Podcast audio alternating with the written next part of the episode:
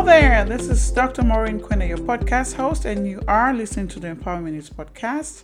For those who are listening for the first time, it's really a podcast to empower you with nuggets on learning and development, training, leadership coaching, entrepreneurship, and personal growth. I am a learning leader, researcher, speaker, coach, consultant, and author, and I have had the honor to empower emerging leaders become transformational leaders. So if you're a first time manager, um, you're getting started in your leadership journey, please feel free to reach out to me. I'll be glad to help through my academy called the Dream Big and Academy.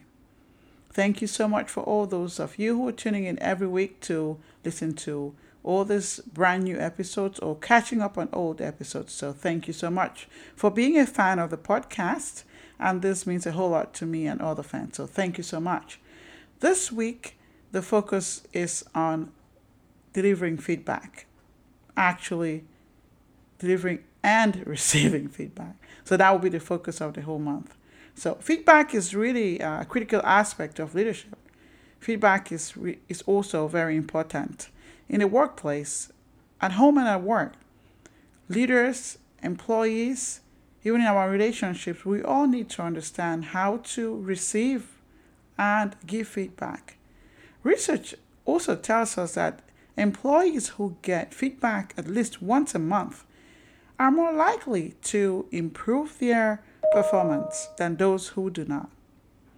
So, what do you do then when you want to receive feedback? So, let's first talk about some of the benefits of receiving feedback. Receiving feedback, it helps promote growth and productivity.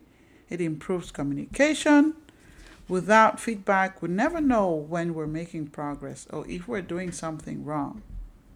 Feedback definitely in, uh, improves the employee's performance and uh, grows relationships at work.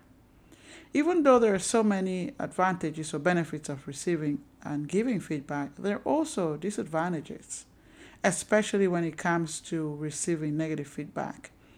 The number one disadvantage is that it can hurt feelings right? So negative feedback can be difficult to hear and might even cause some, uh, you know, frustration or stress just by going through that.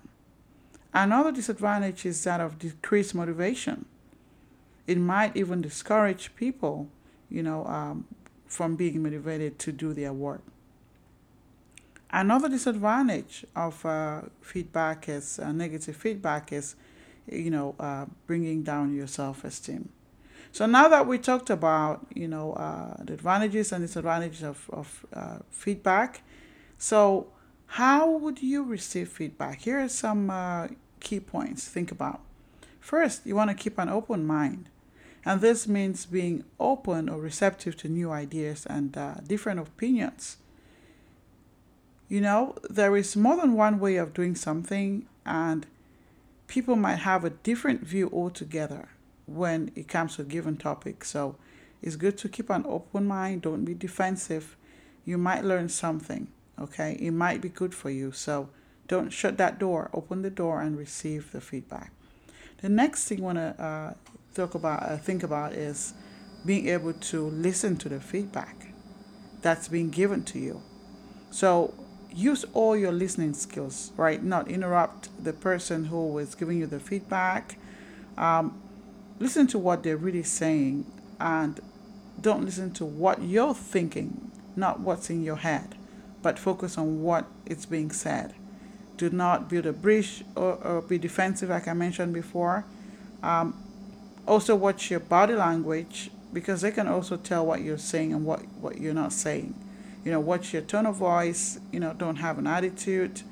Um, don't don't interrupt their conversation and you know, um, our body language speaks louder than words, so you want to be able to pay attention to that. Ask questions to make sure that you understand what they're saying, and uh, you know before you're responding to the feedback. So again, ask questions for clarity, right? Don't just assume you know like you understand what they're saying. Make sure you're clear. Go back to them and say, "Am I hearing you say this?" You know, Am I clear on what you're saying? So you're on the same page. Now that you've received their feedback, you've heard what they want to say, what's next is for you to reflect, right? Reflect on what they said and then uh, decide what you want to do. So, access the feedback and then decide do you want to implement the feedback or not? Because the choice is yours. When you receive the feedback, what to do with the feedback is totally your choice. So if you choose to implement the feedback, you receive it, then go ahead and implement the feedback. And when you do that, your boss, your manager will see that you're you're really wanting to work on your personal growth. Now, you can also decide to ignore the feedback. You can also decide to reach out to someone else for another opinion, right? And so if you choose to do that, um, what I would suggest to do is for you to, to follow up. If you disagree with the feedback, consider following up and um, set up another meeting to discuss the feedback or you know uh, having another conversation on what has been shared. So just to recap, here are the main points how to receive feedback. First, keep an open mind. Next, listen to the feedback. Then ask questions about the feedback for better understanding. Then reflect on the feedback, especially if it's negative, before taking action. Now, take action. And when you want to take action, decide what to do. Do you want to implement the feedback? This shows your boss you're listening and taking steps to improve. Or you don't want to uh, take action to feedback. What do you want to do? Maybe you want to follow up with another meeting to discuss the feedback. So that's it. I hope you've learned a few things or two about receiving feedback. It could be challenging, especially when it comes to receiving negative feedback.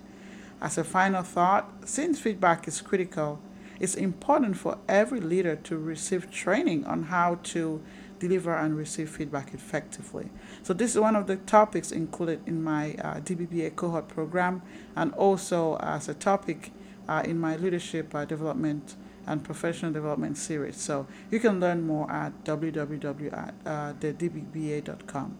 That's it for this week's podcast. Thank you so much for tuning in, and I'm looking forward to you applying these tips and letting me know how they're working for you. Have a great day. Thank